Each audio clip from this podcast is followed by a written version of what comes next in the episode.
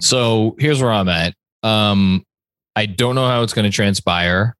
You could tell me Warriors win the first two at home, Boston wins three and four. You could tell me Boston wins game one, Warriors win game two, and then they flip three and four. You could tell me Warriors win game one, Boston win game two, then they flip three and four in some way. I, if I had a bet, I would bet that this will be this series will be tied after four games. Really? Um, Okay. yeah, that is what I think, and I think the Warriors will win Game Five, and that's where I'm at right now. Which is where I, as I texted you, I, I don't know if I want to pick Warriors in seven or Warriors in six. It's going to be one of those two picks. Can I ask you, Andrew Claudio? Mhm. Um, well, first I'll ask how many game, how many seven game finals series, or how many finals have gone seven games since the Knicks uh, took the Rockets to seven in '94. Can you give me a second to talk it out? Well, my next question is going to be who were the what were what are the series that went seven? So, So, this is since 94. since '94, give me the first. Give me a give me a number that comes. Don't take too long on it. Uh, the first one is the Spurs Pistons one in 05. That is correct. The next one is the Lakers Celtics in 2010. That is the correct. next one is Heat Spurs in 2013. that is correct. the And next one is Cavs Warriors in 2016. That's it. And that's so it's those four. Okay. So it's four. Oh, that, I, I thought that would be more fun. Um, Can I, I can even go back further. The one before that was Lakers Pistons in 88. The one That is before correct. that, the one before that was Lakers Celtics Yep. in 84. That is correct. And The then one bef- if you get the, the one before that, I'll be impressed. the one before that was 79, which was Wizards. Oh, it's either Sonics or Warriors. So it, it was not the Wizards, it was the Bullets. Excuse me, the Bullets. and it was the it was the Sonics in that was in 78. 78. Okay. Yeah. And then before that, um, again, I boy, talk about I might have gotten Washington, Seattle, maybe. Um, I would not have remembered Boston, Milwaukee, which was in 1974. That's that's her Kareem. Yeah. Yeah. well, and then, that that time Lou Alcindor. Yes, Yeah. well, center, and then before that was the Knicks in, in 1970, and then there were some some other ones before that. But in any case, Not a lot of game. Not a lot of seven game series. that's the thing, Yeah. right? Um, the, the not a lot of them. Uh, it feels like Warriors in six to me. So what I said to you in our in our text was like, what's giving me pause is Boston losing at home to to close out the series. The the, the Yeah. problem is like. Boston's lost a lot at home this playoffs. They And the lost Warriors have won a lot on the road over this run. Yeah. The, the Warriors haven't lost at home. That's the other. That's why I keep saying game one is so important to me. If the Warriors can show in game, if the Warriors are shown in game one, they can lose at home. Then I think six or seven is in play. But there's a world where if they come out and dominate these first two games, and it's just like win one game in Boston where Boston has consistent, like they have those three really bad, like, oh wow, Boston really should have won this, but lost at home. Two against the Heat and one against Milwaukee. Yeah. Like they have those games that, uh, excuse me, they lost twice against Milwaukee at home. I just, I'm just realizing Oh, that yeah. now. They've lost four games at home.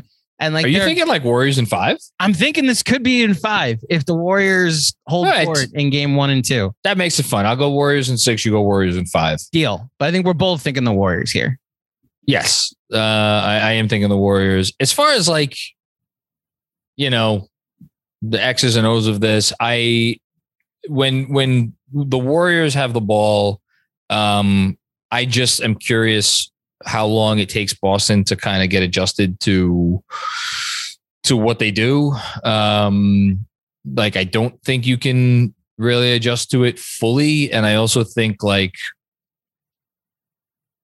I think Boston has I don't I don't view based on the three rounds that we have just seen.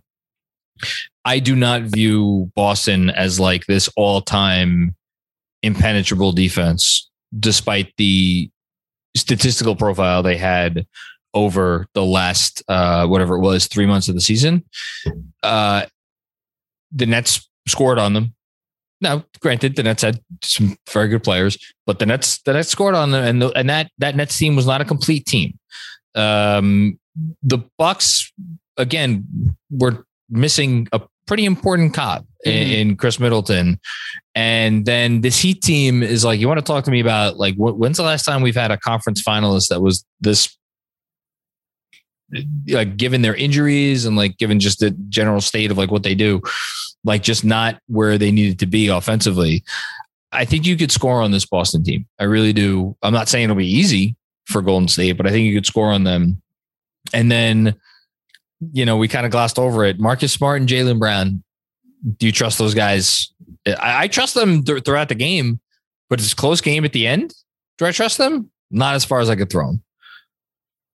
That's what it comes down to for me. I'm right there with you. And like just to have the conversation of what happens if Boston wins, I think, and you've been hinting at in your newsletters lately that like the super team era might officially be ending. Eh, but because like we just saw an alleged super team in Brooklyn and how that's failed so far. We Yeah. we watched the Lakers try to do a super team and end up in the lottery. How'd that work out? Um, I think competent team building is taking over, and like you look at what what Boston was last year, and it's like, okay, let's not blow it up or try to get a third star.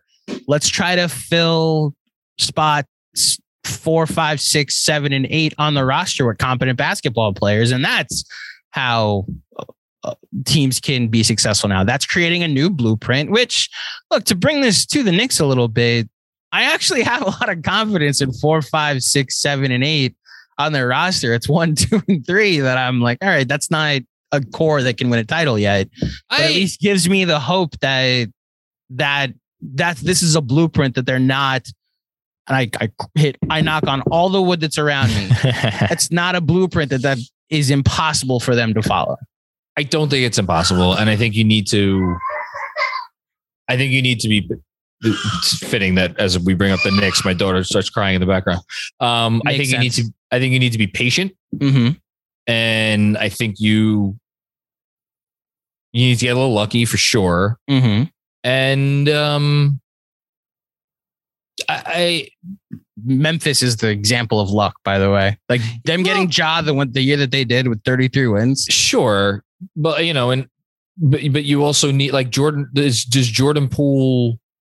Oh, that too. Yeah, yeah, yeah. you I know, agree. going to Golden State, like, and, and turning into, or like, you know, Klay, again, Klay talk about luck. 11, Draymond at 36. exactly, all those things. So you need a lot of it, but you also, I mean, you need to have a deft touch when it comes to team building, and the patience comes in with like, shit. What if, um, I was going to say Danny Ainge. What if Brad Stevens, after RJ hits that shot over Jayson Tatum, what if he's like, up. you know what?